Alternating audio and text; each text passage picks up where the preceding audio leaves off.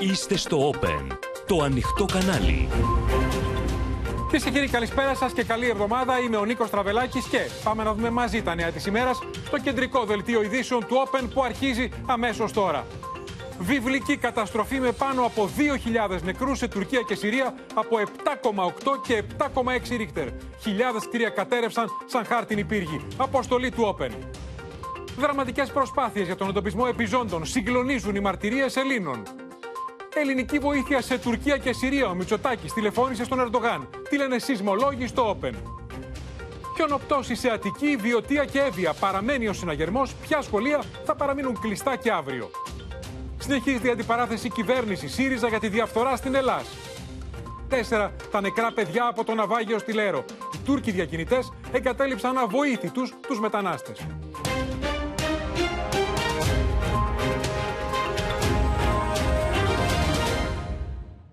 Συγκλονίζει ολόκληρο τον κόσμο, κυρίες και κύριοι, η εφιαλτική τραγωδία στη νότια Τουρκία μετά τα 7,8 ρίχτερ που ισοπαίδωσαν τα ξημερώματα ολόκληρες περιοχές σε τουλάχιστον 10 μεγάλες πόλεις. Μέσα σε δευτερόλεπτα, μάλιστα. Ενώ ακολούθησε και δεύτερος φοδρός σεισμός 7,6 ρίχτερ το μεσημέρι. Μέχρι στιγμής η νεκροί επισήμω σε Τουρκία και Συρία είναι τουλάχιστον 2.300. Ειδικοί υπολογίζουν ότι θα ξεπεράσουν τους 10.000 με Αμερικανικό Ινστιτούτο Γεωλογίας να μην αποκλείει να φτάσουν ακόμα και τους 100.000.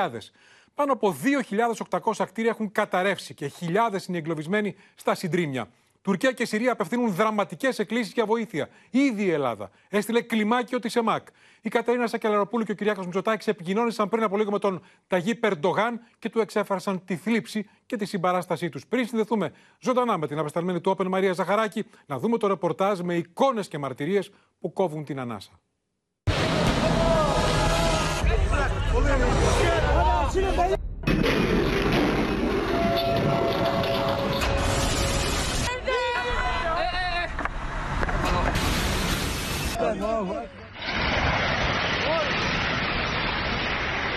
Η γη σύεται στον Καζίαντεπ.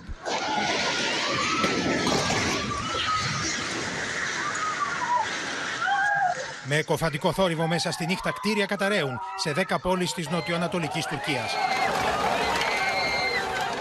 Το χτύπημα του εγκέλαδου ισοπεδώνει πολυκατοικίες, σπέρνοντας το θάνατο και τον τρόμο σε εκατομμύρια κατοίκους. Ambulanslar, sağlık ekipleri o noktada ilerlemeye çalışıyorlar. Çünkü trafikte yoğunluk oluşunca da problem yaşanabiliyor. Ο σεισμός των 7,8 βαθμών της κλίμακας Ρίχτερ χτύπησε με επίκεντρο στο Καζίαντεπ στις 4 και 17 τα ξημερώματα με εστιακό βάθος 7 χιλιόμετρων. Koordinasyona destek sağlamak üzere koordinasyonla ilgili çabalara, çalışmalara destek sağlamak üzere Kahramanmaraş'a Kayseri valisi Πριν καλά-καλά συνέρθουν από το σοκ, οι κάτοικοι ζουν ξανά τον δρόμο με το πρώτο φως της ημέρας.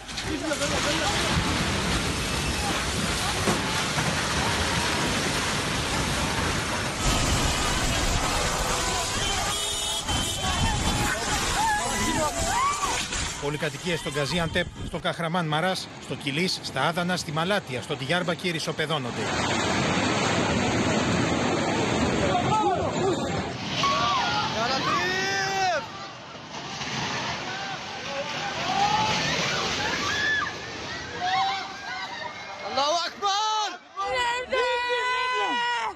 Yani ben e, uyuyordum, eşim beni uyandırdı.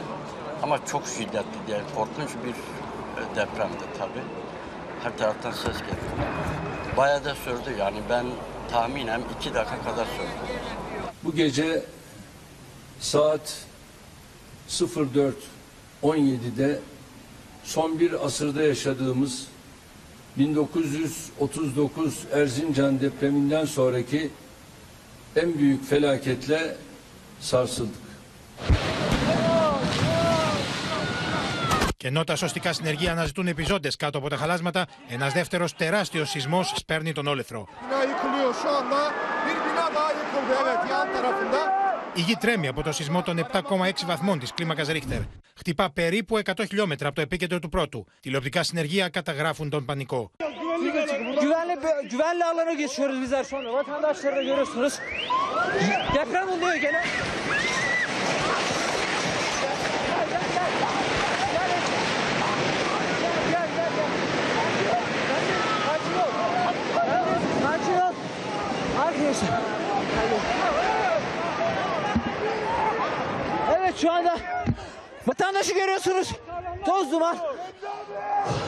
Ένας δημοσιογράφος στη Μαλάτια αγκαλιάζει ένα μικρό κορίτσι σε κατάσταση σοκ και ενώ γύρω τους γκρεμίζονται κτίρια.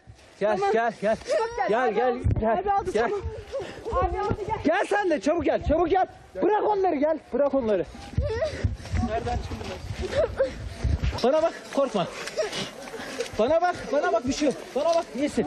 Tamam korkma geçti. Κάτω από τα χαλάσματα στο Χατάι, οι διασώστες εντοπίζουν δύο παγιδευμένα παιδιά. Μπορούν να δουν τα αγόρια μέσα από ένα στενό άνοιγμα κάτω από τόνους ερηπείων. Allahu Ekber. Allahu Ekber. Allahu Ekber. Allahu Ekber. Allahu Ekber. Allahu Ekber. Yavaş yavaş yavaş yavaş. Τα σωστικά συνεργεία επιχειρούν να απεγκλωβίσουν ένα άλλο αγόρι μέσα από τα ερήπια του σπιτιού του. Allahu Ekber.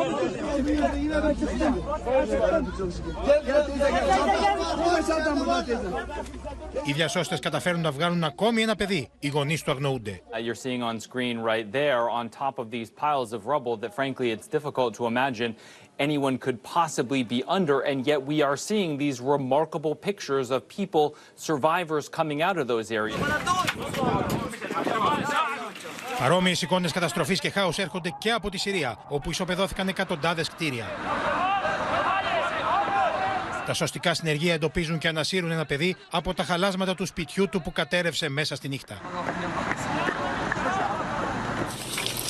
Abla şu an lütfen siz kendinizi düşünün. Başka bir şey görmüyorum ben.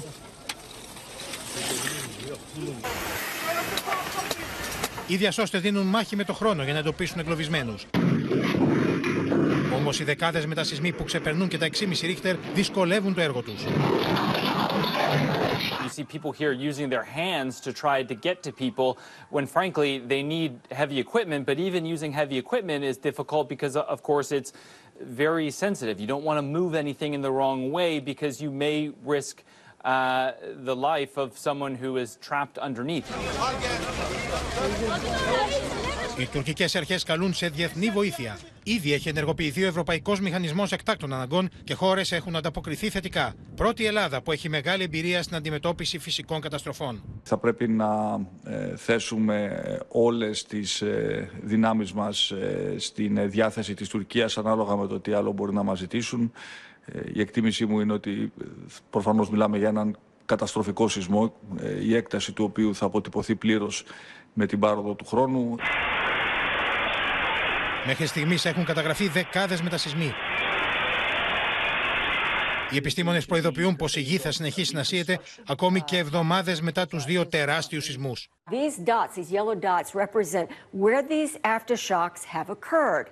And what is very interesting about this is you might think of an earthquake as the epicenter, kind of concentric circles around one particular spot, the central zone where that earthquake happened. But look at this, kind of this geometry of motion right along that fault line. And that's what we're seeing these aftershocks between 4.0 and 5 point something aftershocks.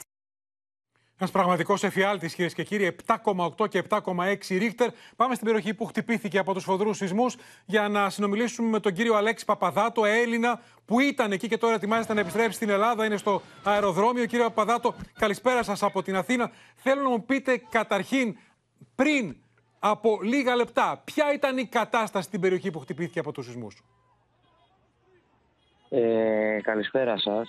Εγώ έφυγα από την περιοχή αρκετές ώρες πριν, περίπου στις 11 η ώρα το Ποιες πρωί. είναι οι τελευταίες εικόνες που έχετε; Οι τελευταίες εικόνες είναι μια πόλη πλήρως κατατραμμένη, δεκάδες κτίρια ισοπεδωμένα, ε, οι νεκροί πάρα πολύ.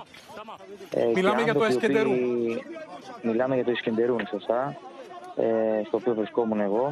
Ε, τι να σας πω, ότι από θαύμα, από θαύμα ζήσαμε. Εσείς που ήσασταν Στο την ώρα του ξενοδοχείο, σεισμού, κύριε Εγώ Παπαδάτο. ήμουν, ήμουν στο ξενοδοχείο και κοιμόμουν, όπως και οι περισσότεροι άνθρωποι εκεί. Και ξύπνησα από τη δόνηση, όπου ήταν ένας εφιάλτης. 1,5 λεπτό κουνιόταν το, το κτίριο, σε σημείο που κάποια στιγμή κόπηκε το ρεύμα, πέφτανε οι τηλεοράσεις, οι σοβάδες από τους τοίχους και εκεί είπαμε ότι τέλος. Κάποια στιγμή θα πέσει και το κτίριο. Ευτυχώς, ποιον βέβαια, όροφο δεν ήσασταν; έπεσε. Εγώ ήμουν στον έκτο όροφο, Και σε ένα πώς κτίριο κατεβήκατε; περίπου 20 ορόφων. Ε, κατέβηκα από τη σκάλα. Κατέβηκα από τη σκάλα. Έξι ορόφους, μέσα από κάποια χαλάσματα που είχαν καταρρεύσει του κτηρίου. Και βεβαίως μόλις βγήκα έξω, μαζί με τους υπόλοιπους ενίκους, πήγαμε σε ένα ασφαλές σημείο απέναντι. Όταν λέτε Και εκεί χαλάσματα, κοιτώντας- είχαν πέσει τείχοι από, από- από το ξενοδοχείο που ήσασταν; Από το ξενοδοχείο που ήμουνα είχαν πέσει κάποια κομμάτια τείχων. Δεν είχαν, Κομμάτια δεν είχαν τείχων. πέσει. Σωστά, σωστά. Αλλά βγαίνοντας από το ξενοδοχείο και αφού φτάσαμε σε ένα σημείο ασφαλές και κοιτώντας πίσω, ε, τα δύο διπλανά κτίρια είχαν ισοπεδωθεί εντελώς και ήμασταν τυχεροί που δεν πέσανε πάνω στο ξενοδοχείο μας. Και όχι μόνο Ισοπεδώθηκαν, αυτό. λέτε, το τα τετράγωνο- κτίρια δίπλα από το ξενοδοχείο σας. Ναι, στα 10 μέτρα. 10 μέτρα από το ξενοδοχείο είχε δύο 15 όροφα κτίρια τα οποία γίνανε τίποτα στάχτη. Γίνανε Περιγράψτε ένα- μα, κύριε μια- Παντάτο, μια αυτές μορφή τις στιγμές μάζα. που ζήσατε βγαίνοντας στο δρόμο, μόλις έχει γίνει ο σεισμός και βλέπετε δύο κτίρια να έχουν ισοπεδωθεί. Υπήρχαν, φαντάζομαι, άνθρωποι που έτρεχαν, που φώναζαν. Περιγράψτε μας αυτές τις εικόνες. Ήταν, ήταν η κατάσταση σοκαριστική γιατί ήταν βράδυ ακόμα, ε, κρύο, βροχή. Ο κόσμος προσπαθούσε να συνειδητοποιήσει τι έχει γίνει, να βρουν τους ανθρώπους τους, να προστατευτεί όσο μπορεί, γιατί και το να πλησιάσει στα κτίρια δεν ήταν ασφαλές. Ε, και συνεχώς ακούγαμε ανθρώπους να κλαίνε, να φωνάζουν και να υπάρχει μια κατάσταση πανικού. Υπήρχαν δυνάμεις του στρατού, της αστυνομίας, οι οποίοι προσπαθούσαν να βοηθήσουν και βέβαια με το ξημέρωμα που αποκαλύφθηκε η έκταση της καταστροφής ήταν κάτι συγκλονιστικό. Τα κτίρια, πολλά κτίρια πεσμένα και πολλά κτίρια που δεν είχαν πέσει, είχαν, δεν είχαν πέσει από θαύμα. Είχαν κοπεί στη μέση, ε, τα θεμέλια τους είχαν υποχωρήσει κατά 20-30 πόντους, καταστάσεις και εικόνες σοκαριστικές. Και βεβαίως το πρωί είχαν αρχίσει και βγάζανε και δυστυχώς νεκρούς κάτω από τα χαλάσματα. Ε, τι να σας πω, ό,τι και να σας πω είναι λίγο η περιγραφή του... Ενώ συνέχισε όλο αυτό το διάστημα η γη να σύεται, έτσι δεν είναι, νιώθατε ισχυρούς μετασυσμού. Ε, η αλήθεια είναι ότι οι ισχυροί μετασυσμοί γίνανε στο πρώτο μισάωρο περίπου μετά τον κύριο σεισμό ε, όπου δεν σας κρύβω ο σεισμός μπορεί να κράτησε περίπου 1,5 λεπτό αλλά το κτίριο που βρισκόμασταν μέσα συνέχισε να κουνιέται για άλλα 5 λεπτά μέχρι να, από την ταλάντωση που είχε. Μέχρι να βγούμε δηλαδή να καταλήξουμε το κτίριο, το κτίριο συνε- συνέχεια ήταν σε μια κατάσταση Ζήσατε και το ταλάντωσης. δεύτερο σεισμό, τον 7,6 ρίχτερ το μεσημέρι; Ευτυχώς, ευτυχώς ε, κατάφερα με τη βοήθεια και της εταιρείας μου που κινητοποιήθηκε άμεσα και με τη βοήθεια του κύριου Πατούλη, ο οποίος, με τον οποίο επικοινώνησα και επικοινώνησε αμέσως με την πρεσβεία της Ελλάδας στην Άγκυρα. Ε, κατάφερα και έφυγα γύρω στις 11 ώρα το πρωί προς τα Άδανα, γιατί τα άλλα αεροδρόμια ήταν αποκλεισμένα, τα κοντινά αεροδρόμια, όπου και πήρα μία πτήση το μεσημέρι. Η αλήθεια είναι ότι με βρήκε στο αεροδρόμιο στα Άδανα ο δεύτερος σεισμός. Δεν σας κρύβω ότι τρόμαξα γιατί ήταν ένα... Ε, ήταν 15 δευτερόλεπτα τα οποία τα νιώσαμε πολύ έντονα παρόλο που ήμασταν περίπου δύο ώρες από το, από το σημείο του, του σεισμού. Μάλιστα. Κύριε Παπαδάτο. Ε, ήταν, ήταν δύσκολα. Σας ευχαριστούμε πολύ. Καλό ταξίδι, καλή επιστροφή. Σας Να μην ευχαριστώ ξαναζήσετε και εγώ. τέτοιο εφιάλτη. Μένουμε κυρίες και κύριοι στην ε, περιοχή που χτυπήθηκε από τα 7,8 και τα 7,6 ρίχτερ. Πάμε να συνομιλήσουμε με τον κύριο Νίκο Καρίδα, που είναι βοηθός προπονητής στην ομάδα της Γκαζιαντέπ. Κύριε Καρίδα, καλησπέρα σας από την Αθήνα. Καλησπέρα σας. Εσείς που ήσασταν την ώρα του σεισμού, κύριε Καρίδα. Το πρωί στις 4 και 20 περίπου κοιμόμουν. Ε, και όταν σηκώθηκα πάνω κατάλαβα ότι γίνεται ένας πολύ έντονος σεισμός. Είχες την αίσθηση ότι πρέπει να ακουμπήσεις κάπου για να μην χάσεις την ισορροπία σου. Ε, ήταν μια ταλάντωση του κτηρίου απίστευτη. Ε, στάθηκα κάτω από το περβάζι της πόρτας ε, θεωρώντας ότι θα, θα σταματήσει σε 15-20 δευτερόλεπτα, το πολύ 30 δευτερόλεπτα, αλλά αυτό συνέχιζε και ήταν τόσο έντονο που πέρασε από το μυαλό μου ότι θα πέφτει το κτίριο. Ήσασταν σε ε, σπίτι ή σε ξενοδοχείο; Ε, εγώ έμενα σε διαμέρισμα. Σε ποιον όροφο; Σε μια εξαόροφη οικοδομή στον τέταρτο όροφο. Άρα ψηλά. Και μετά έσβησαν τα φώτα. Τι συνέβη; Ε, όχι, τα φώτα δεν έκλεισαν αμέσως εδώ. Ε, βγήκα στις ε, σκάλες ε, της οικοδομής, κατέβηκα κάτω και από τις 4.30 ώρα είμαι στο αυτοκίνητο γιατί δεν υπάρχει ε, περίπτωση να γυρίσει κανένας στα σπίτια, τουλάχιστον τη σημερινή βραδιά. Βγαίνοντας στον δρόμο μετά το σεισμό, τι αντικρίσατε, κύριε Καρίδα. Ε, αυτό που αντίκρισα ήταν ένας πανικός από αυτοκίνητα, ένα μεγάλο μπουτιλιάρισμα μέσα στην πόλη και εγώ ασυναίσθητα μπήκα στο αυτοκίνητο και πήρα τον δρόμο χωρίς να ξέρω πού πηγαίνω. Ακολουθούσα απλά τους, απλά τους άλλους. Είδατε πεσμένα κτίρια; Το βράδυ όχι. Το πρωί που ξημέρωσε ναι. Περιγράψτε μας αυτές τις εικόνες. Ε, δεν τα αντιλήφθηκα αμέσως γιατί προσπαθούσα να βρω βενζινάδικο ανοιχτό να, να βάλω πετρέλαιο στο αυτοκίνητο και των πραγμάτων έκανα γύρες στο κέντρο της πόλης. Κάποια στιγμή πέρασα από το κέντρο και είδα ε, ότι είχε, είχε καταρρεύσει ένα κτίριο, παλιό βέβαια, και ακριβώς απέναντι ένα άλλο. Ε, ήταν συγκλονιστική εικόνα γιατί έβλεπα μόνο μπάλα, δεν ήταν κάτι που θύμιζε κτίριο. Ήταν πέτρες, σίδερα και τσιμέντο, τίποτα άλλο. Ε, και νομίζω ότι κατά τη διάρκεια του δεύτερου σεισμού άλλο ένα κτίριο κατεδαφίστηκε. Είδατε ένα κτίριο να κατεδαφίσετε. Ναι, ναι. Ε, κύριε Καρίδα, η, ο, ο κόσμος είναι έξω στα αυτοκίνητα, ε, έχει α, πολύ κρύο. Σε ποιες συνθήκες ζουν οι κάτοικοι, οι περισσότεροι από τους οποίους έχουν δει τα σπίτια τους να καταστρέφονται; Ε, κοιτάξτε, εδώ δεν, δεν είναι τόσο έντονη η καταστροφή με την έννοια ότι δεν είναι όλα τα κτίρια πεσμένα.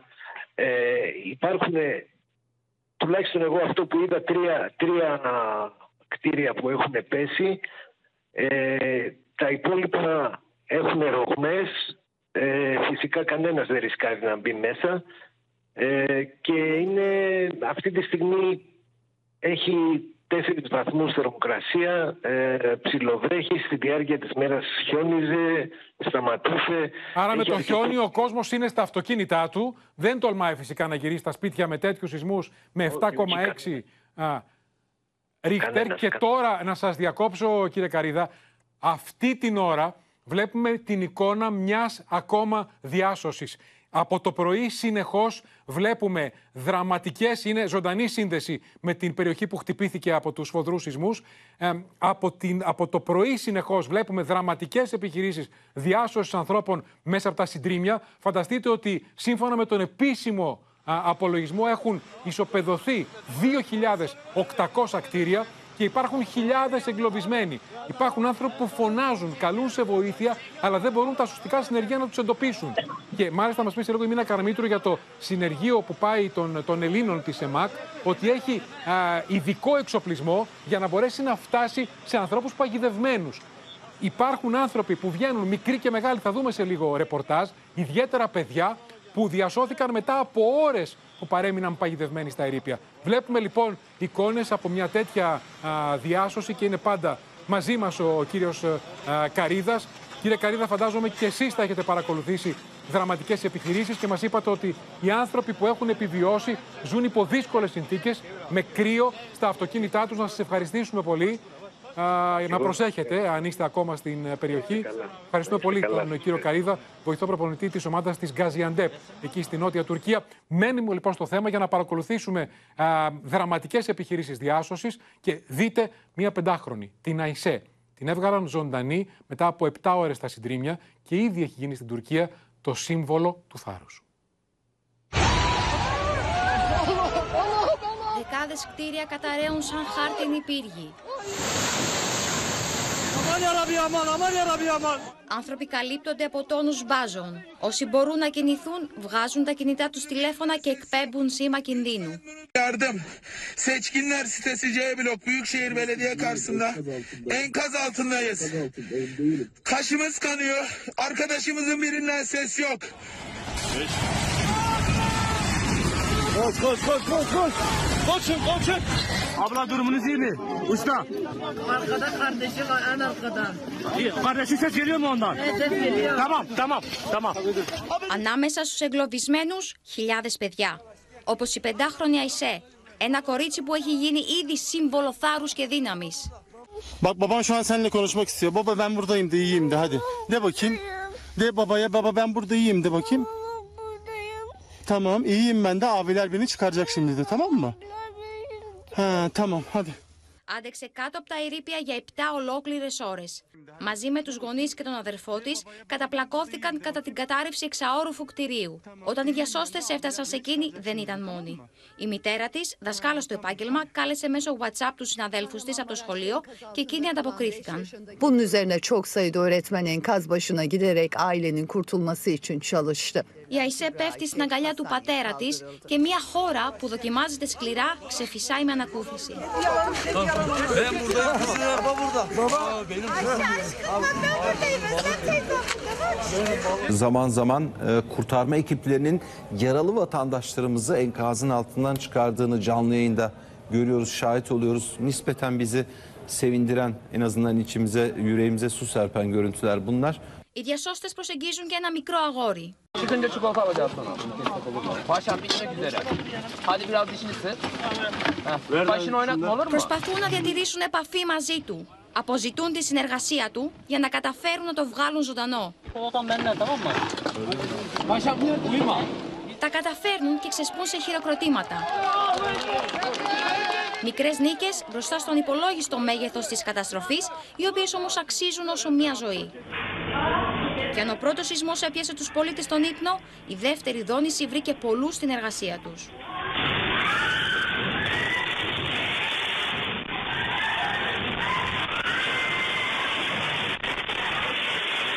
Σχεδόν ένα λεπτό απόλυτου τρόμου που ενέτεινε τον πανικό.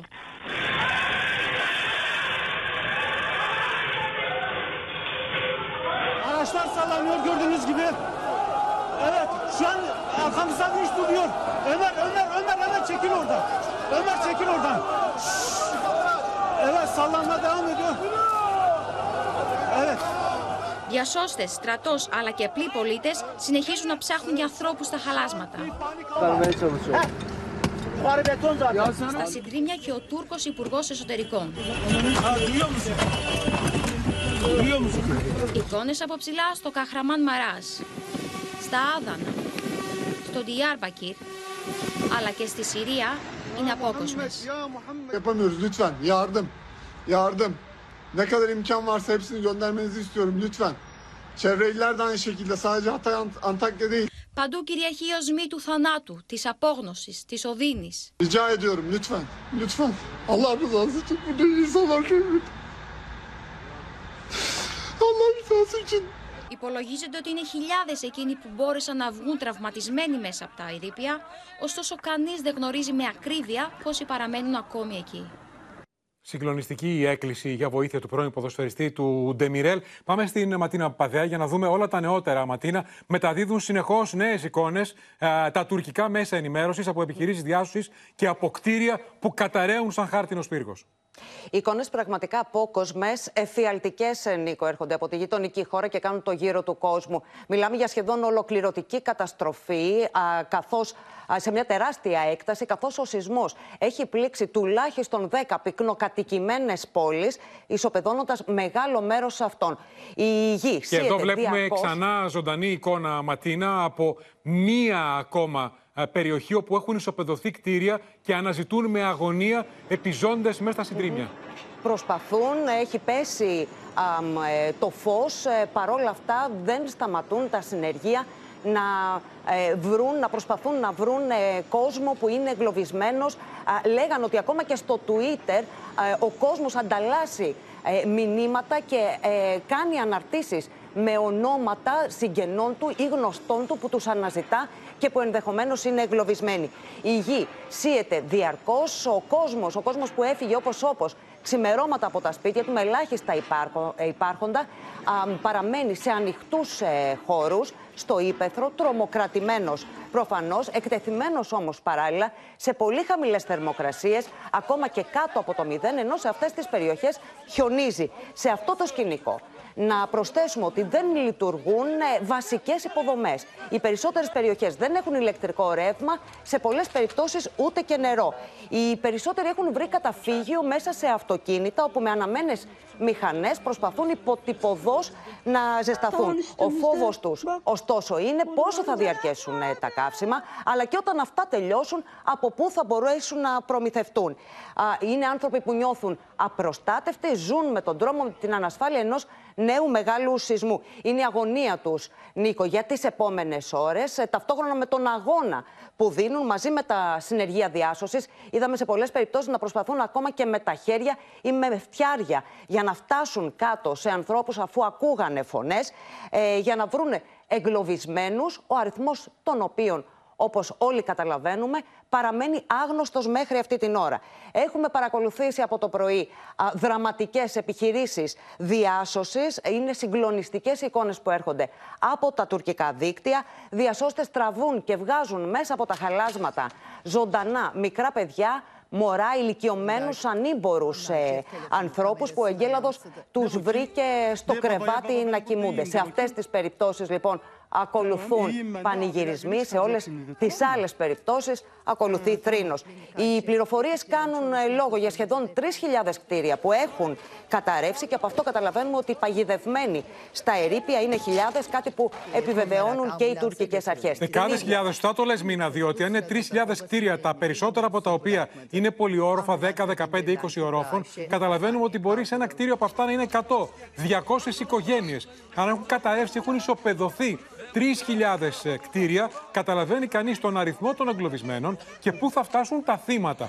Θυμάμαι ότι στο μεγάλο σεισμό α, πάνω στο ρήγμα της Ανατολίας του 1999 το καλοκαίρι είχαμε 17.000 νεκρούς και ήταν 7,4 ρίχτερ. Τώρα ήταν 7,8 και 7,6. Είναι εφιαλτικό το μέγεθος καταστροφής. Ματίνα, θέλεις να συμπληρώσεις κάτι; Ναι, εμ, οι, οι μετασυσμοί α, ξεπερνούν τους ε, 120.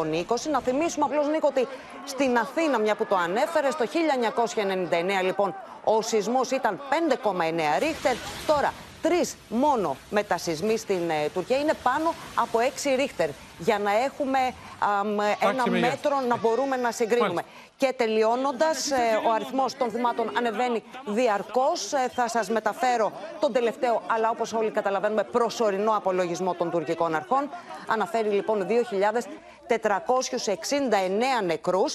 Οι 1.541 είναι στην Τουρκία. Πάνω από 9.000 είναι οι τραυματίες. Είναι χαρακτηριστικό δευτερόλεπτα πριν ξεκινήσει το δελτίο ήταν 2.300, τώρα πλησιάζουν τους 2.500, αυξάνεται ραγδαία ο αριθμός των νεκρών. Να σε ευχαριστήσουμε, Ματίνα Παπαδέα. Μένουμε κυρίες και κύριοι στην ε, πληγήσα περιοχή, στη νότια Τουρκία, στα σύνορα με τη Συρία, για να δούμε μαρτυρίες Ελλήνων που ήταν εκεί και έζησαν τον εφιάλτη των 7,8 ρίχτερ. Και ήμουνα στο δρόμο και ένιωθα ότι είμαι στη θάλασσα. Εγώ σκεφτείτε ότι ήμουν στο κρεβάτι και μόλις σηκώθηκα δεν μπορούσα να κρατήσω την ισορροπία μου. Ήταν πραγματικά πολύ ισχυρός. Βγήκαμε από το ξενοδοχείο και αυτό που αντικρίσαμε είναι δύο κτίρια 15 όροφα πεσμένα. Αγωνία, φόβος, ανησυχία για τις επόμενες ώρες και ημέρες. Οι Έλληνες που ζουν στην περιοχή της Τουρκίας που χτυπήθηκε σφοδρά από τον Αγγέλαδο περιγράφουν τα όσα έζησαν. Ο γυμναστής Νίκος Καρίδας ζει στην πόλη Γκαζιαντέπ, που είναι η πιο κοντινή στο επίκεντρο του σεισμού. Ε, ήταν τρομακτικό. Ο σεισμός μας βρήκε μέσα σε βαθύ ύπνο. Ήταν πάρα πολύ έντονος. Είχε διάρκεια τουλάχιστον 1,5 λεπτό. Ήταν τρομερά έντονο σε σημείο που να λες θέλω να κρατηθώ από κάπου. Κάτω από το περβάζι της πόρτας κρατιόμουν από τα πλαϊνά. Κουνούσε τόσο πολύ που είπα δεν υπάρχει περίπτωση θα πέσει το κτίριο πρέπει να σηκωθώ να φύγω από εδώ. Λίγα χιλιόμετρα πιο μακριά στην πόλη Εσκεντέρου, ο Αλέξανδρος πετάγονταν έξω από το ξενοδοχείο του όπως όπως, για να δει δύο 15 όροφα κτίρια να σοριάζονται σαν τραπουλόχαρτα. Γίνανε μία μάζα. Κρεμιστήκανε. Ναι, αντίστοιχο με το, με το ξενοδοχείο που έμενα εγώ συγκεκριμένα. Οριακά κρατήθηκε γιατί το, το, ένα, το ένα κτίριο έπεσε σχεδόν πάνω του. Και ήμασταν πολύ τυχεροί που. Να που σου δεν πω, έπεσε. Αλέξη. Τώρα, Αλλά ε, σε ένα εσύ οικοδομικό τώρα- τετράγωνο που βλέπω εγώ Ναι, τώρα ναι. εδώ είναι τουλάχιστον 4 με 5 κτίρια που έχουν κατεδαφιστεί και τουλάχιστον άλλα 10 τα οποία δεν είναι κατοικήσιμα. Γρήγορα επικράτησε πανικός. Κατευθείαν όλοι οι άνθρωποι από την πολυκατοικία μου κατεβήκαμε κάτω, κλαίγαν οι άνθρωποι, μπαίναν στα αυτοκίνητα για να φύγουν γρήγορα. 4,5 ώρα το πρωί είχε ένα απίστευτο μποτιλιάρισμα, σαν να ήταν μέρα. Άλλους τους είδαμε τις πιτζάμες τους έξω, δηλαδή ένα, ένας πανικός. Μετά τον δεύτερο σεισμό, τον 7,6 ρίχτερ, και ενώ οι πολίτες ήταν στους δρόμους με το χιόνι να πέφτει, η κατάσταση έγινε ακόμη χειρότερη. Καθώς όλοι προσπαθούσαν να φουλάρουν καύσιμα για να περάσουν τη νύχτα στα αυτοκίνητά τους με αποτέλεσμα να μπει πλαφόν. Υπάρχει απόλυτος πανικός. Ναι, γιατί βλέπω ότι ο κόσμος καταρχήν, καταρχήν όλα τα βενζινάδικα έχουν τεράστιες ουρές. Ναι, βέβαια. Όλος ο κόσμος κινείται με το αυτοκίνητο. Πιστεύω ότι δεν δουλεύει κανένας.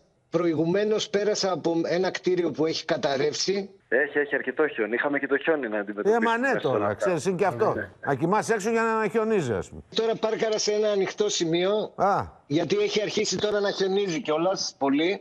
Παντού ο κόσμος είναι μέσα στα αυτοκίνητα. Δεξιά-αριστερά είναι στα αυτοκίνητα. Εκατοντάδες χιλιάδες πολίτες σε Γκαζιαντέπ και Κεσάρια θα περάσουν τη νύχτα στα αυτοκίνητά τους. Η Ελλάδα στέλνει βοήθεια. Είναι μία από τις 45-50 χώρες που έχουν ανταποκριθεί στα αιτήματα της Τουρκίας και της Συρίας. Η Μίνα Καραμίτρου είναι μαζί μας για να μας ενημερώσει α, για το κλιμάκιο της ΕΜΑΚ που τώρα προσγειώνεται με σε 130 και πώς θα μπορέσει να συνδράμει στις επιχειρήσεις για τον εντοπισμό εγκλωβισμένων στα συντρίμια. Μίνα. Και πρόκειται, Νίκο, για επίλεκτους πυροσβέστες της ΕΜΑΚ, οι οποίοι μάλιστα έχουν πάρει μέρος και στην αποστολή στο μεγάλο σεισμό, αν θυμάστε, στην Αλβανία. Και δεν είναι μόνο ότι η Ελλάδα στέλνει, Νίκο, επίλεκτους πυροσβέστες με εμπειρία στις διασώσεις, είναι ότι θα έχουν μαζί τους και το ειδικό όχημα σεισμών. Τι είναι αυτό το ειδικό όχημα, έχει κατασκευαστεί για να μπορεί να ρημουλκεί γεννήτρια.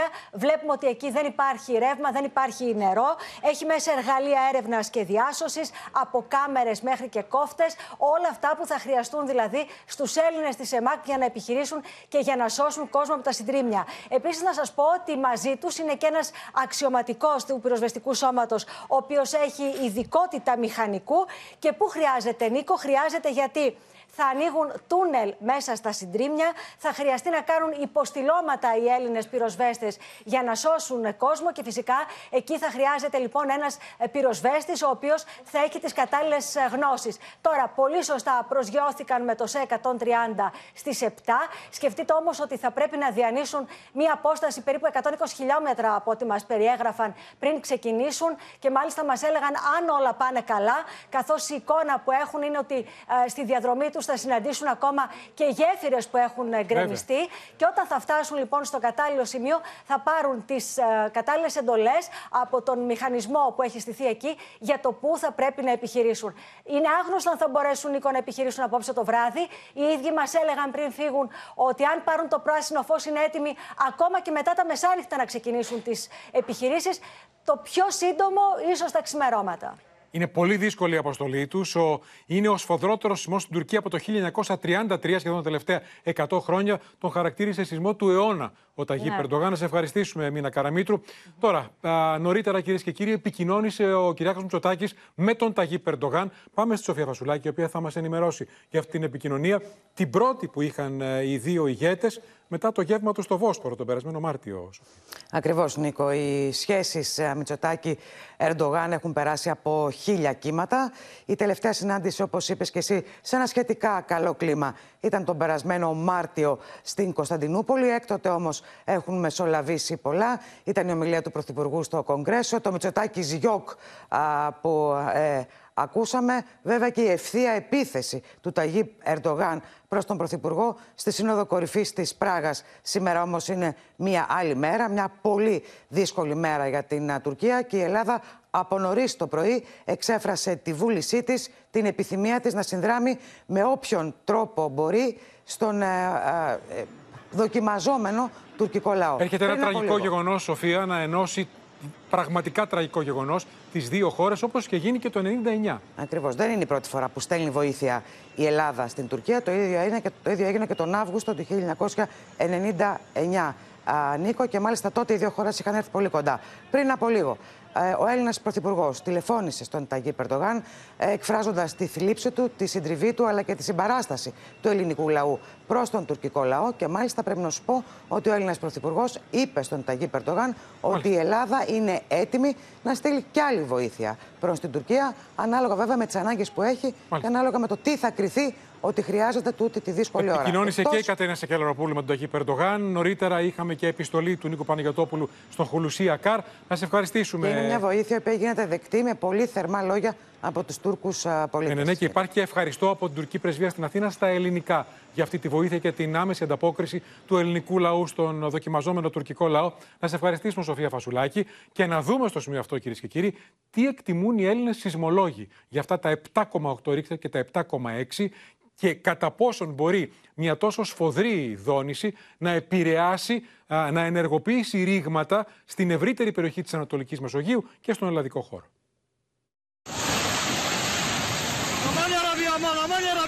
Μετά τις εικόνες αποκάλυψης στην Τουρκία και τη Συρία από τους σεισμούς Μαμούθ των 7,8 και 7,6 ρίχτερ, το μεγάλο ερώτημα είναι αν αυτές οι σεισμικές δονήσεις θα ενεργοποιήσουν ρήγματα και στην Ελλάδα. Το ρήγμα αυτό έχει καμία κατευθυντικότητα με καμία σχέση προς την Ελλάδα. Εν τω μεταξύ ε, η, η απόσταση είναι πάρα πολύ μεγάλη. Και από την άλλη μεριά, τέτοια γεγονότα εμείς δεν έχουμε τόσο μεγάλο σεισμό.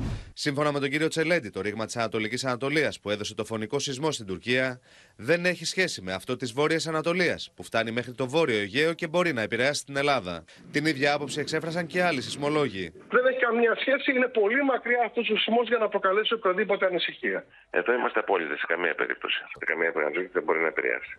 Πάντως, οι συνάδελφοί τους εμφανίζονται επιφυλακτικοί για το τι επίδραση θα έχουν οι σεισμοί σε ρήγματα εντός ελλαδικού χώρου. Περισσότερο μπορεί να επηρεάσει τις γειτονικές περιοχές. Και την Ελλάδα δεν την αποκλείουμε, αλλά με πολύ μικρότερες πιθανότητες λόγω της αποστάσεως. Ποια τάξη μεγέθους σεισμοί θεωρούνται γενικά εντός εισαγωγικών η λέξη παγκόσμια φαινόμενα. Δηλαδή είναι σεισμοί που μπορούν να επηρεάσουν ευρύτερες περιοχές. Μέχρι στιγμής δεν φαίνεται να έχουμε κάποια ένδειξη, δεν φαίνεται να έχουμε κάποια ε, γεγονότα τα οποία στον, ε, στο χώρο μας τουλάχιστον που να ακολούθησαν τους δύο αυτούς πολύ ισχυρούς σεισμούς. Επομένως, θεωρητικά θα μπορούσαμε, πρακτικά δεν φαίνεται αυτή τη στιγμή κάποια τέτοια εικόνα. Σε κάθε περίπτωση, όλοι οι σεισμολόγοι θεωρούν δεδομένο πως μετασυσμοί στην τουρκική επικράτεια θα σημειώνονται για μήνες. Η μετασμική ακολουθία θα είναι πολύ ισχυρή. Με γεγονότα που θα φτάνουν το 7 ακόμα. Καταλαβαίνετε τι σημαίνει αυτό το πράγμα. Ένα κτίριο το οποίο ήδη έχει, δεν έχει πέσει, ας πούμε, έχει υποστεί κάποια ε, αλλαγή στο δομικό του ιστό, με έναν εφτάρι, με έναν εξαμισάρι, σίγουρα θα, θα γίνει σκόνη κι αυτό. Από τον πρώτο καταστροφικό σεισμό που σύμφωνα με τους ειδικούς ήταν 30 φορές πιο ισχυρός από ένα σεισμό της τάξης των 6,5 ρίχτερ, έχουν καταρρεύσει πάνω από 2.800 κτίρια. Διεθνείς σεισμολόγοι δηλώνουν ότι η σεισμική δόνηση των 7,8 ρίχτερ είχε ισχύσει με 130 ατομικές βόμβες, με αποτέλεσμα να μετακινηθεί η αραβική τεκτονική πλάκα κατά 3 μέτρα σε μήκος 150 χιλιόμετρων. Πάμε να συνομιλήσουμε κυρίες και κύριοι με τον καθηγητή σεισμολογίας του Αριστοτελείου Πανεπιστημίου Θεσσαλονίκης, τον κύριο Κώστα Παζάχο. Κύριε καθηγητά, καλησπέρα σας. Γεια σας, Σταυρολάκη. Θέλω κατευθείαν να σας ρωτήσω, επειδή σας είδα στο ρεπορτάζ, να αποκλείεται το ενδεχόμενο να διεγερθεί η ευρύτερη περιοχή από τα 7,8 και τα 7,6 ρίχτερ στη συνέχεια. Ωστόσο, είδα άλλους συναδέλφους σας, όπως ο κ. Παπαδόπουλος για παράδειγμα, να λένε ότι τόσος σφοδροί σεισμοί μπορούν με κάποιο τρόπο να διεγείρουν μια ευρύτερη περιοχή. Τι λέτε; Ναι, όταν λέμε μια ευρύτερη περιοχή, πρέπει να εξηγήσουμε ποια είναι αυτή η ευρύτερη περιοχή. Ένας σεισμός λοιπόν, ο οποίος είναι μικρότερος από 8, μπορεί στην άμεση γειτονιά του, δηλαδή στην ευρύτερη περιοχή, να προκαλέσει μεγάλη αναστάτωση και το ήδη έχει ήδη κάνει. Δηλαδή, αυτή τη στιγμή, αν δείτε στην ε, κοντινή περιοχή, ο σεισμός 7,5 έχει γίνει σε ένα παράλληλο ρήγμα, το οποίο υπάρχει σε βορειότερο, σε άλλο κλάδο, πρακτικά εκτός του κλάδου του ρήγματος της Ανατολίας, σε δύο γειτονικά ρήγματα που έχουν βγει σε περίπου Ανατολής Δύσης.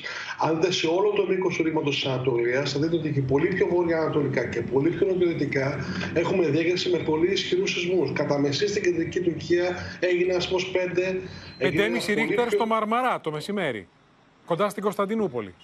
Ε, εντάξει, αυτή όμως η σημεία είναι και αρκετά μακριά. Και ο κύριος, ο κύριος, το, το, το, βασικό σεισμό είναι ένα πεντάριο ο οποίο έγινε στο κέντρο της Τουρκίας ε, λίγη ώρα μετά. Είχαμε επίσης ε, τη γέννηση άλλων σεισμών οι οποίοι έγιναν ε, πολύ πιο ανατολικά. Για παράδειγμα, το ρήγμα της Ανατολίας μπορεί να το διεγείρει αυτός ο σεισμός; Η αλήθεια είναι ότι μπορεί να το διαγείρει, αλλά να είμαστε πάλι αντικειμενικοί στην κοντινή περιοχή του ρήγματος Ανατολίας, δηλαδή στο πιο ανατολικό του τμήμα. Είναι πολύ δύσκολο να πάμε σε επιδράσεις της τάξης των χιλίων χιλιόμετρων έτσι ώστε να επηρεαστεί ο ελληνικός Βλέπουμε την περιοχή και το λέω αυτό γιατί το ρήγμα της Ανατολίας, ένα παρακλάδι του, μας τα, μας τα λέγατε εσείς το 1999 και όλοι οι Έλληνες σεισμολόγοι, καταλήγει στο Αιγαίο. Έτσι είναι που τα λέτε ακριβώς. Καταλήγει στο Αιγαίο. Αυτό όμως δεν σημαίνει ότι κάθε φορά.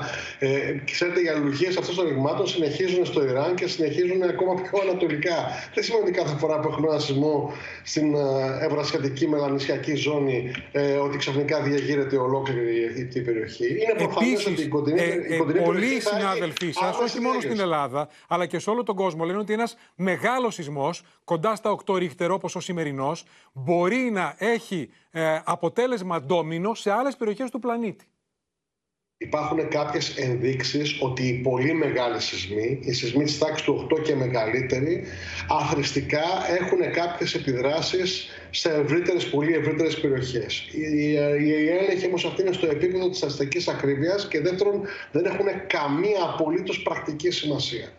Άρα, άρα λέτε ότι αυτά τα 7,8 ρίχτερ δεν μπορούν να διεγείρουν, για παράδειγμα, ρήγματα στην Ανατολική Μεσόγειο ή στο Αιγαίο, το νοτιοανατολικό, κοντά στην περιοχή που χτυπήθηκε. Στην, Ανατολική Μεσόγειο σαφώς και μπορούν να έχουν επίδραση και τα ρήγματα νοτιότερα προς το Λίβανο και τα ρήγματα προς το Κυπριακό τόξο και το πιο βορειοανατολικό ρήγμα του ρήγματος Ανατολίας μπορεί να σπάσει αύριο με ένα σεισμό 7,5. Προφανώς και μπορούν να έχουν επίδραση. Αυτή τη στιγμή Αιγαίο. σε πολύ μεγάλες αποστάσεις είναι πάρα πολύ μακριά. Και το νοτιοανατολικό Αιγαίο, κύριε καθηγητά. Είναι πάρα, πάρα πολύ μακριά. Είμαστε περίπου στα χίλια χιλιόμετρα. Και δεύτερον, υπό αυτή την έννοια, οτιδήποτε είναι σε ακτίνα χίλια χιλιόμετρα από την περιοχή μπορεί να δώσει κάποιο σεισμό. Ποια είναι η πρακτική αξία αυτού, κύριε Στραβελάκη. Απολύτως καμία. Τι θα κάνουμε, θα εκενώσουμε την Ρόδο ή θα πάρουμε κάποια μέτρα έκτατα για τα επόμενα τρία χρόνια που αυτό ο σεισμό προκαλεί αναστάτωση; Ποια είναι η πρακτική σημασία στη ζωή μας; Καμία απολύτως. Ξέρετε γιατί σας ρωτώ, Γιατί με έναν σεισμό 7,8 ρίχτερ και μετά 7,6 στη γειτονιά μας και με χιλιάδες κτίρια να έχουν καταρρεύσει, είναι εύλογο οι Έλληνες να ανησυχούν. Άρα, να ερμηνεύσω σωστά αυτά που λέτε ως τώρα, ότι καθησυχάζετε απόψε τους Έλληνες ότι δεν μπορεί να διεγείρει ρήγματα στον ελληνικό χώρο αυτός ο σεισμός; Ναι, είναι εξαιρετικά απίθανο και όταν λέμε εξαιρετικά απίθανο έχει μια ελάχιστη πιθανότητα όσο, όσο πιθανότητα έχει και κάποιος άλλος σεισμός πολύ πιο κοντά να προκαλέσει κάτι τέτοιο. Αν θα πρέπει να ανησυχούν οι Έλληνες, δεν θα πρέπει να ανησυχούν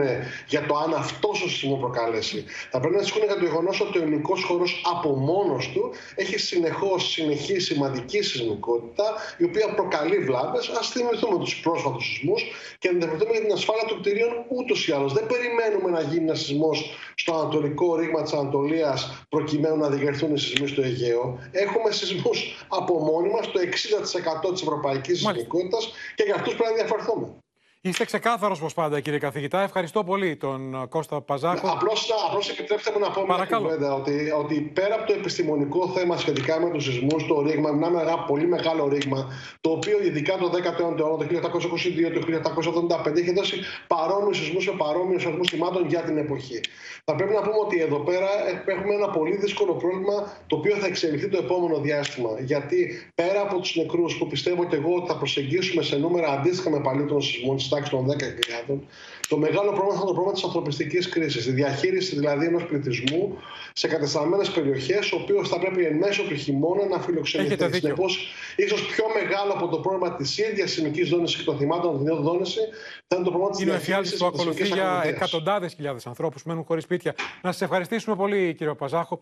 Κύριε καθηγητά, πάμε τώρα στο μέτωπο της κακοκαιρίας, ε, κυρίες και κύριοι, που χτύπησε με σφοδρότητα τις τελευταίες ώρες, κυρίως την Εύβοια, τη Βιωτία, τη Φθιώτιδα και την Αττική, στα βόρεια, ανατολικά και δυτικά. Είχαμε χιόνια και στο κέντρο της Αθήνας και στα βόρεια προάστια. Παρά τις πυκνές χιονοπτώσεις ε, τα ξημερώματα, απετράπησαν τα μεγάλα προβλήματα, μικρά ίσως σε δρόμους μικρούς στους Δήμους κάθε τους ελαιοφόρους που δεν καθαρίστηκαν εγκαίρως. Κατά τα άλλα, έκλεισε για λίγο το πρωί η Αττική Οδός, έκλεισε προληπτικά η Εθνική Οδός. Αυτό που κρατούμε είναι την προειδοποίηση που θα μας πει σε λίγο ο Κλέρχος Μαρουσάκης για νέες πυκνές χιονοπτώσεις σε λίγες ώρες από τώρα. Η κακοκαιρία Μπάρμπαρα σαρώνει την Αττική, με τους μετεωρολόγους να προειδοποιούν για νέα έξαρση του φαινομένου κατά τη διάρκεια της νύχτας. Στο επίκεντρο της κακοκαιρίας, τα βόρεια και βορειοανατολικά προάστια. Στον Άγιο Στέφανο οι κάτοικοι πήραν τα φτιάρια για να καθαρίσουν τις αυλές τους, ενώ τα στενά παρέμειναν καλυμμένα με χιόνι παρά το άνοιγμα του καιρού. Σε αρκετές γειτονιές του Αγίου Στεφάνου το χιόνι φτάνει τους 20 με 30 πόντους. Ενώ τα αυτοκίνητα λόγω του χιονιά έχουν εγκλωβιστεί μέσα στα πάρκινγκ και οι ιδιοκτήτες προσπαθούν με κάθε τρόπο να τα βγάλουν. Περάσαν όπως είδαμε και πριν λίγο, καθαρίσαν λίγο, πιστεύω θα ξαναπεράσουν. Πρώτα προσπαθούν να ανοίξουν τους κεντρικούς δρόμους και μετά τα στενά. Στην πολιτεία αρκετά αυτοκίνητα έχουν εγκλωβιστεί από το χιόνι, καθώς αρκετοί δρόμοι είναι απροσπέλαστοι ακόμα και με ηλιοφάνεια. Μάχη να ανοίξουν οι δρόμοι έδωσαν τα συνεργεία του Δήμου στην Άνοιξη. Ξεκινάμε από κεντρικά σημεία. Βασικά έχουν καρδιοπαθεί, νεφροπαθεί κτλ. Αιμοκατάρσεις. Κάτοικοι στην Άνοιξη έχουν προμηθευτεί ακόμα και μικρά χιονιστικά μηχανήματα για να μπορούν να ανοίξουν τα στενά. Ε, γιατί εδώ είμαστε μικρό στενάκι, δεν ξέρω πότε θα περάσουν. Οπότε φροντίζουμε για να μπορέσουμε να βγούμε και φέτος ε, δοκιμάζουμε αυτή τη λύση. Στο κέντρο του Χαλανδρίου, αρκετοί δρόμοι ακόμη δεν έχουν καθαριστεί μετά το πέρασμα της κακοκαιρίας κατά τη διάρκεια της νύχτας από τα βόρεια προάστια της Αθήνας. Στο χιόνι βυθίστηκαν οι αφίδνε. Μεγάλος όγκο σουνιού έπεσε στις αφήθνε, με τα περισσότερα αυτοκίνητα να έχουν καλυφθεί κάτω από το χιόνι. Αρκετό χιόνι, χαμηλή θερμοκρασία, ευτυχώς δεν έχει κοπεί πολύ το φως.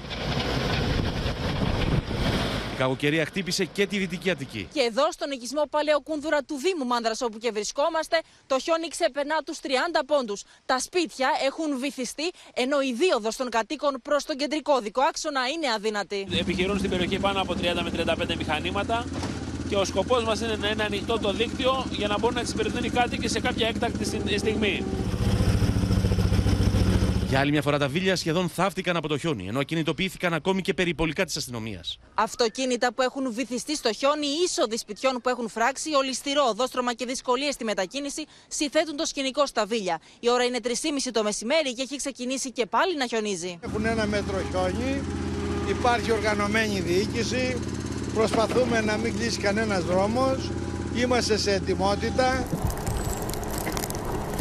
Βρισκόμαστε στο Καπανδρίτη και όπως βλέπετε πάρα πολλά αυτοκίνητα βρίσκονται θαμμένα κάτω από το χιόνι. Οι διοκτήτες τους τα εγκατέλειψαν και έφυγαν για ένα ασφαλές μέρος. Η κακοκαιρία προκάλεσε προβλήματα στο οδικό δίκτυο, τα οποία όμως αποκαταστάθηκαν από το πρωί. Αποδόθηκε στην κυκλοφορία η Εθνική Οδός Αθηνών Λαμίας για το σύνολο των οχημάτων, ακόμη και για τα φορτηγά των 3,5 τόνων που είχαν απαγορευτικό. Νωρίς το πρωί διακόπηκε η κυκλοφορία και στη λεωφόρο Κατεχάκη. Ένα από τα σημεία όπου υπήρξε πρόβλημα πριν από περίπου μία ώρα, αναγκάστηκε η τροχέα να κλείσει τον δρόμο και στα δύο ρεύματα για να, για να μπορέσει να καθαριστεί. Περνούν εκχιονιστικά συνέχεια, γίνεται μάχη να δοθεί στην κυκλοφορία και δόθηκε πριν από λίγα λεπτά. Για περίπου μισή ώρα μέχρι τις 9 παρα 10 εκκλησιατική οδός από Κηφισίας έως τη Μαραθώνο στο ρεύμα προς αεροδρόμιο. Ευχαριστημένος από τα ανταγκλαστικά του κρατικού μηχανισμού, εμφανίστηκε ο Πρωθυπουργός με τον ΣΥΡΙΖΑ να στρέφει τα πυρά εναντίον του. Η ανταπόκριση του ε, κρατικού μηχανισμού συνολικά πιστεύω ήταν πολύ ικανοποιητική με την έννοια ότι πήραμε τα μαθήματά μας από ε, προηγούμενες ε, αντίστοιχες ε, κακοκαιρίες και πιστεύω ότι σε γενικές γραμμές καταφέραμε και ανταποκριθήκαμε στις απαιτήσεις των, ε, των πολιτών. Μετά το περσινό φιάσκο, ο κύριος Μητσοτάκης το μόνο που έκανε σήμερα είναι να παραδεχθεί πως πέρσι τα έκανε μαντάρα και φέτος απλά έκλεισε από μόνος του τα πάντα. Το χιόνι έφτασε μέχρι το κέντρο της Αθήνας. Στο Σύνταγμα οι Εύζωνες απτόητοι περίμεναν αγέροχοι μπροστά στο μνημείο του άγνωστου στρατιώτη.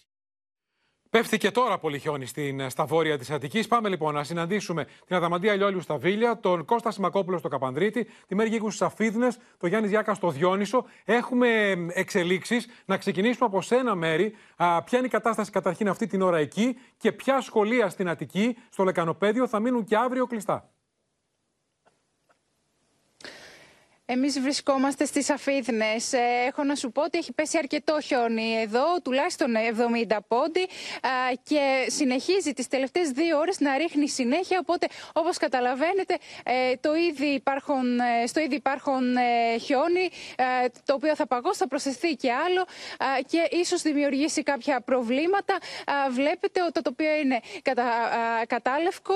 Ο δρόμος είναι καθαρός, ο κεντρικός δρόμος, ο οποίος οδηγεί προς την Υποκράτειο Πολιτεία Ιταλία. Ε, ωστόσο, η άνοδος των οχημάτων ε, δεν είναι και τόσο εύκολη. Θέλει πάρα πολύ προσοχή. Βλέπετε προκαρισμένα οχήματα δεξιά και αριστερά του δρόμου. Καλά τα κάνεις οποία, και το λες, ε, γιατί στην σήμερα ουσία το έχουν χιόνι μέρη καλυφθεί ήταν μαλακό. Απόψε που θα χιονίσει και με χαμηλή θερμοκρασία α, θα αρχίσει να παγώνει ο δρόμος. Άρα μέχρι την Πέμπτη που θα συνεχιστούν τα φαινόμενα θα έχουμε παγωμένους δρόμους, παγωμένα πεζοδρόμια. Λοιπόν, πάμε να δούμε ποια σχολεία δεν θα λειτουργήσουν Ακριβώς. αύριο, Μέρη. Τώρα, όσον αφορά ο, τώρα, όσον αφορά τα σχολεία, τα περισσότερα θα είναι κλειστά, κάποια θα ανοίξουν. Η απόφαση υπάρχει και με διαβούλευση βλέπουμε, βλέπουμε. του, Βόρειος ε, τομέας, Περιφερειάρχη όλα κλειστά. Αττικής.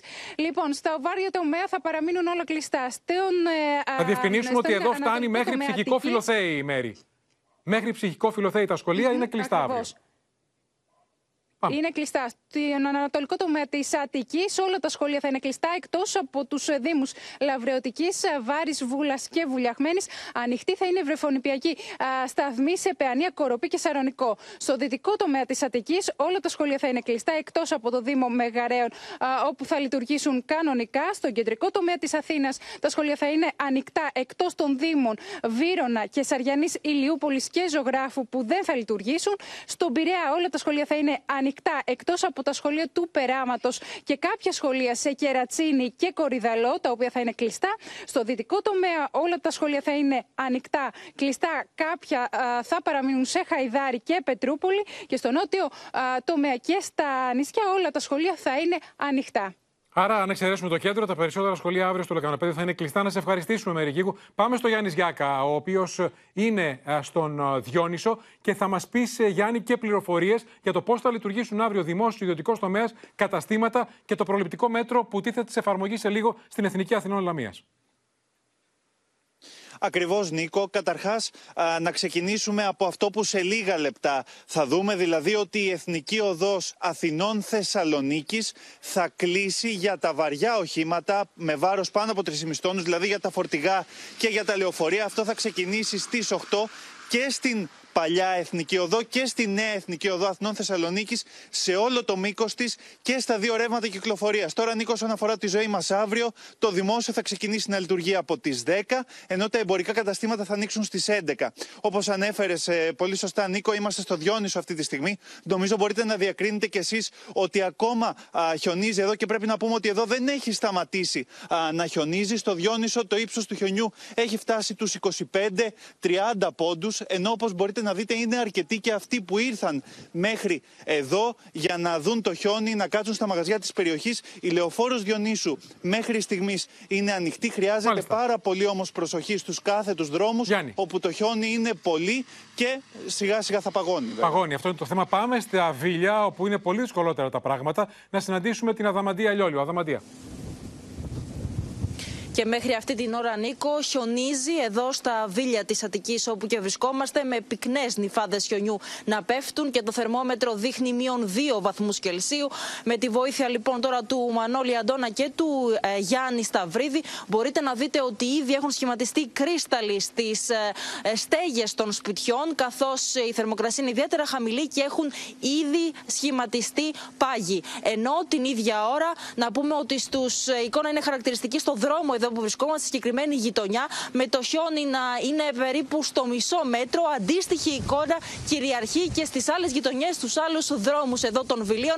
Τα αυτοκίνητα είναι θαμμένα στο χιόνι, ακινητοποιημένα, εγκλωβισμένα, ενώ και οι είσοδοι των σπιτιών είναι και αυτές έχουν φράξει από το χιόνι. Είναι δύσκολο λοιπόν και αδύνατο στις περισσότερες περιπτώσεις οι άνθρωποι από εδώ να μπουν ή να βγουν ε, στα σπίτια τους. Τώρα την ίδια ώρα γίνεται ένας αγώνας δρόμου να κρατηθεί ανοιχτό το οδικό δίκτυο, κεντρικός δρόμος εδώ στα Βίλια, με τα χιονιστικά μηχανήματα του Δήμου να βρίσκονται επιποδός όλη την μέρα και έχουν κρατήσει το δρόμο ανοιχτό. Ωστόσο, είναι ιδιαίτερα ολιστηρό και το οδόστρωμα στον ε, κεντρικό δρόμο.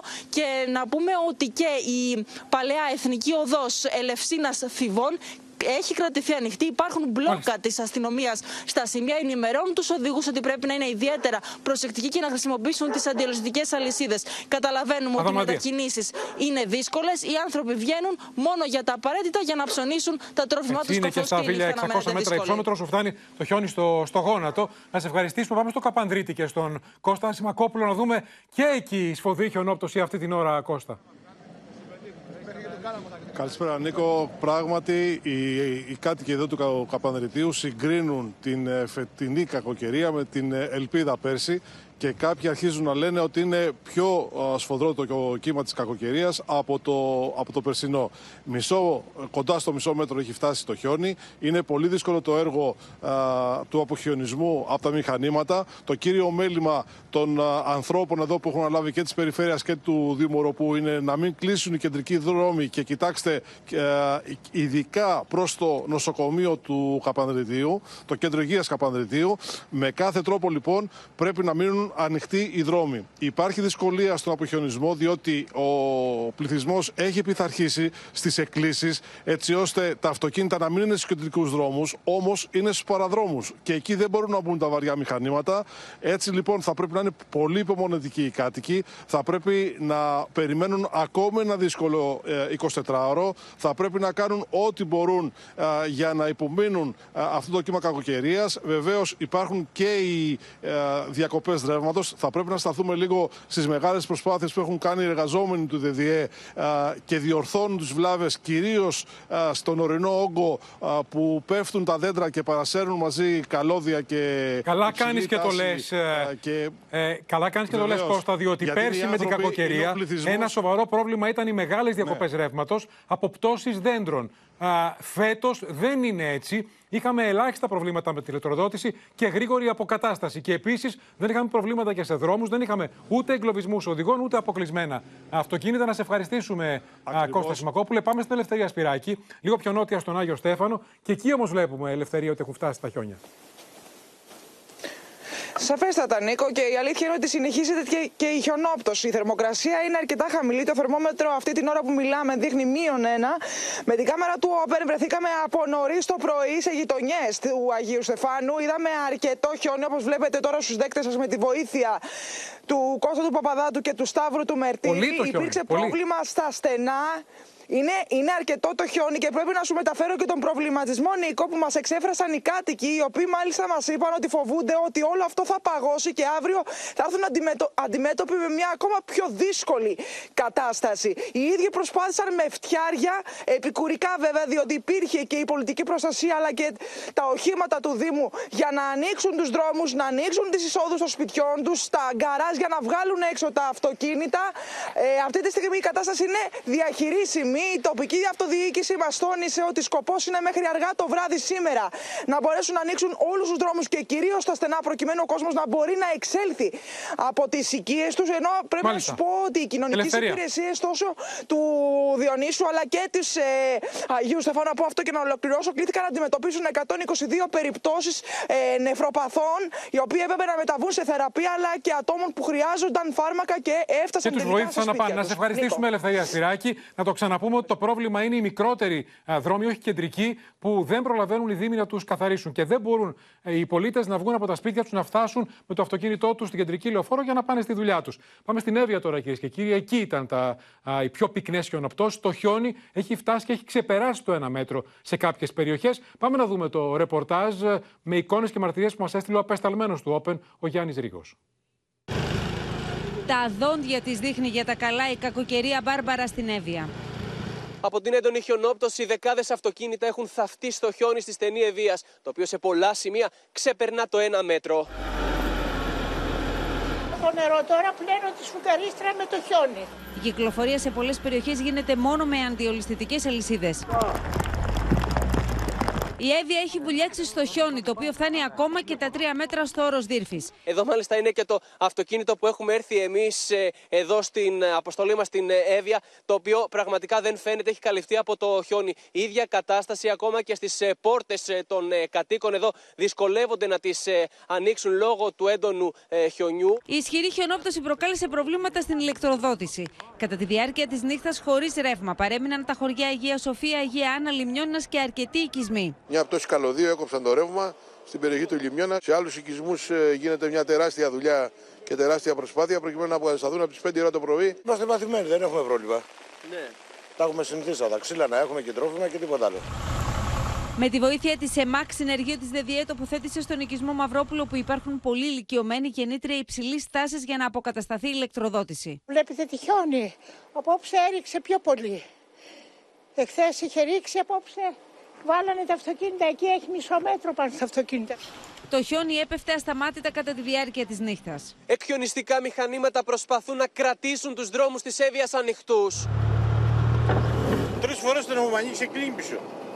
Έχει πολύ χιόνι, ε. Έχει πολύ χιόνι, μάλλον. Υπάρχουν μηχανήματα και καθαρίζουν αρκετά καλά. Οι κάτοικοι της περιοχής με φτιάρια προσπαθούν να καθαρίσουν κάπως το δρόμο, να βγάλουν τα αυτοκίνητά τους έξω. Αυτό που τους ανησυχεί είναι να μην χρειαστούν κάτι και να πρέπει να απομακρυνθούν από την ε, περιοχή. Αυτό είναι που τους απασχολεί, γιατί υπάρχουν και αρκετοί ηλικιωμένοι άνθρωποι. Τα χιόνια έντυσαν στα λευκά και τις παραλίες του νησιού.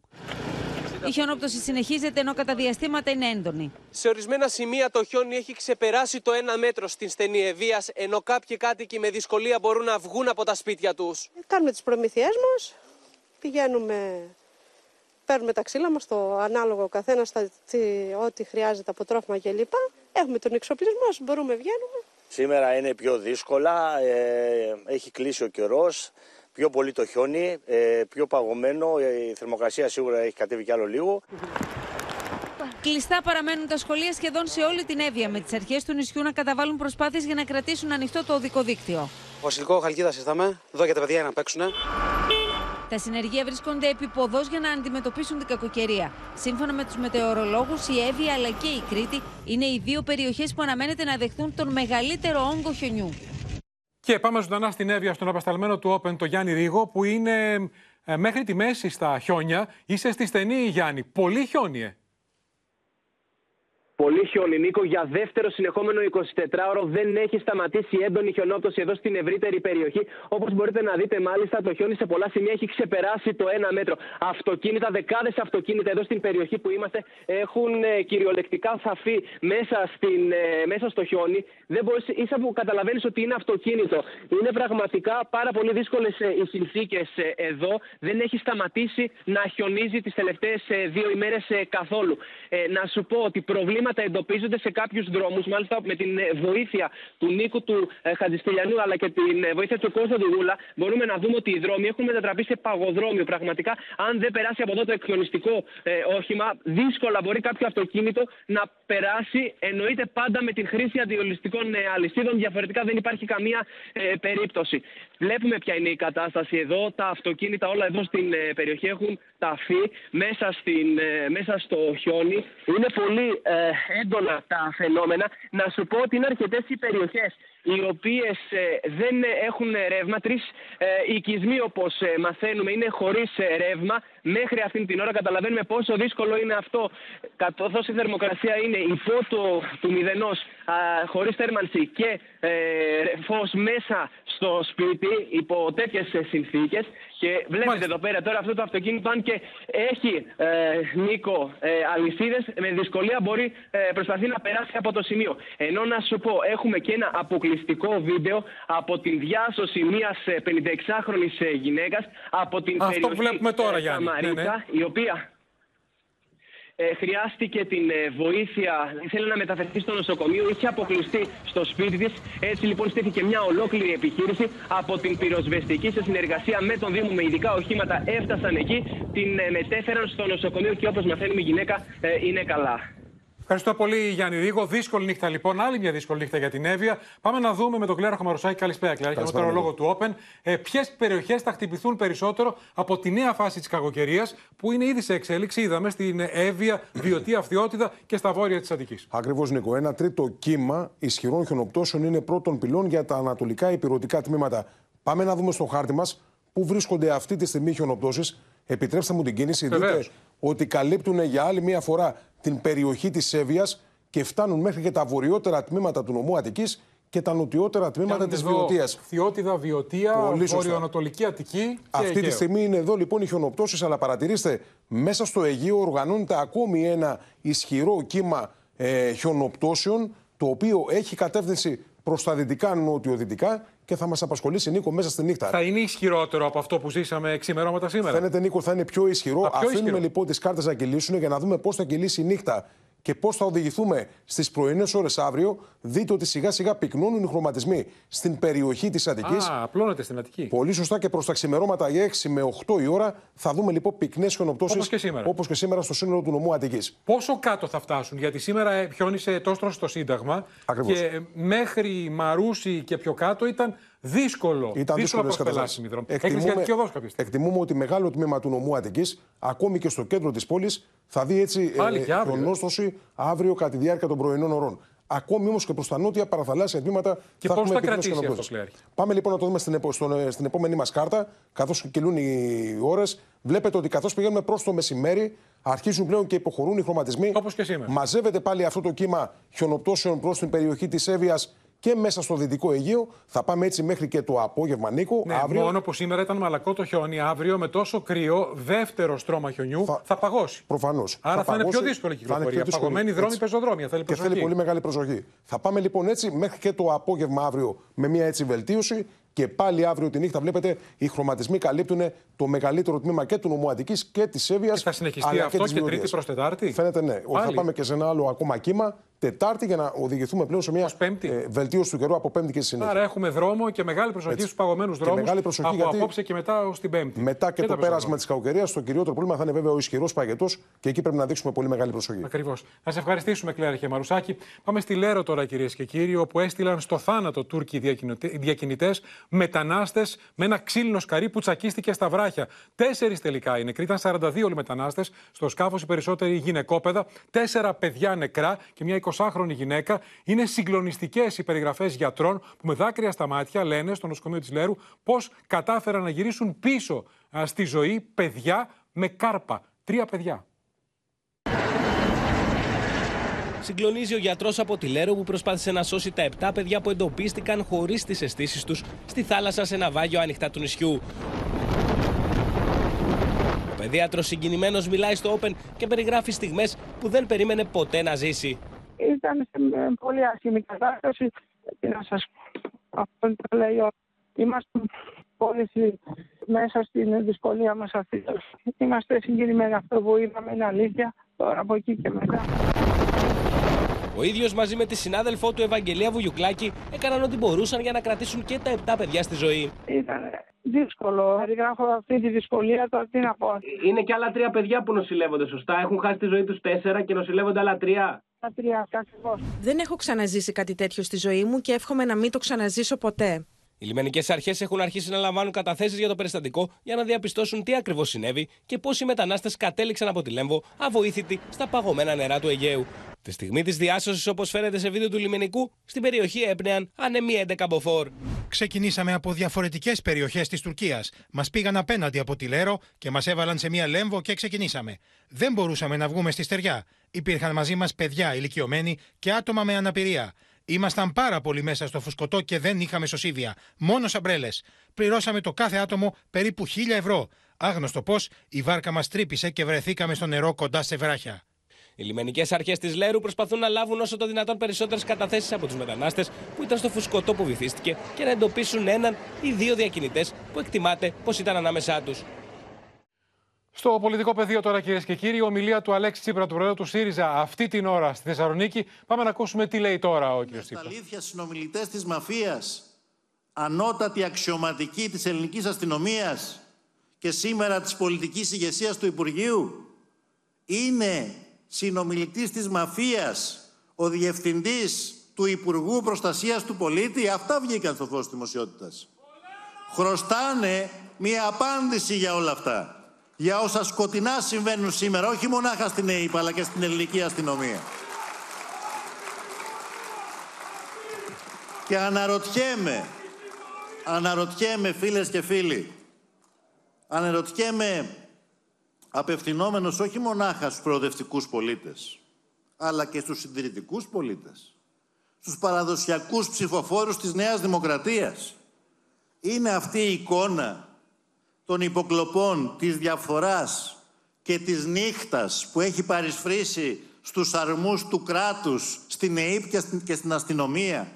Είναι η εικόνα που περιμένατε ποτέ να δείτε να συμβαίνει στη χώρα μας; Από μια κυβέρνηση μάλιστα που ήρθε στο όνομα της θεσμικής της προσήλωσης στο κράτος δικαίου, στους νόμους και στους κανόνες της δημοκρατίας; Τι σχέση έχουν αλήθεια όλα αυτά που βλέπουμε να συμβαίνουν μπροστά στα μάτια μας; Με όλα όσα υποσχέθηκε ο κύριος Μητσοτάκης το 2019. Θυμάστε τι υποσχέθηκε; Να θυμηθούμε όλοι μαζί. Υποσχέθηκε καλούς μισθούς και τι φέρνει; Διαλύει σταθερά την αγοραστική δύναμη των εργαζόμενων. Υποσχέθηκε φοροελαφρύνσεις και τι κάνει; Λαιλατεί σταθερά τους αδύναμους και τη μεσαία τάξη με το ΦΠΑ υψηλό και τον πληθωρισμό να είναι στο 10%. Υποσχέθηκε καλές και καλοπληρωμένες δουλειές και τι έφερε; Την κατάργηση του οκτάωρου και σταθερά απλήρωτες υπερορίες. Ακούσαμε λοιπόν και τις αναφορές του Αλέξη Τσίπρα στο θέμα που προκάλεσε και σήμερα πολιτική αντιπαράθεση με τον ΣΥΡΙΖΑ να ζητεί παρέτηση του Υπουργού Προστασίας του Πολίτη και τον Τάκη Θεοδωρικάκο να απαντά νωρίτερα ότι με τις ενέργειες της κυβέρνησης έχει επέλθει η κάθαρση και η διαφάνεια στην ηγεσία της ελληνικής αστυνομίας, ενώ έκανε λόγο για χιδαίες επιθέσεις σε βάρος και της αστυνομίας αλλά και της ηγεσίας του Υπουργείου Προστασίας του Πολίτη. Ένα μέτωπο στο οποίο συνεχίζεται η αντιπαράθεση. Και στο σημείο αυτό, κυρίες και κύριοι, τρία λεπτά μετά τις 8 ολοκληρώθηκε και απόψε το κεντρικό δελτίο ειδήσεων, μεγαλύτερο λόγω της έκτακτης επικαιρότητας. Μείνετε στο Open. Αμέσως τώρα η καθημερινή σειρά η δική μας οικογένεια. Λίγο μετά τις 9, μην χάσετε την ξένη ταινία Η κρυφή ζωή του Walter Mitty με τον Bell Stiller. Από όλους εμάς, καλό σας βράδυ, καλή εβδομάδα και προσοχή στους παγωμένους δρόμους.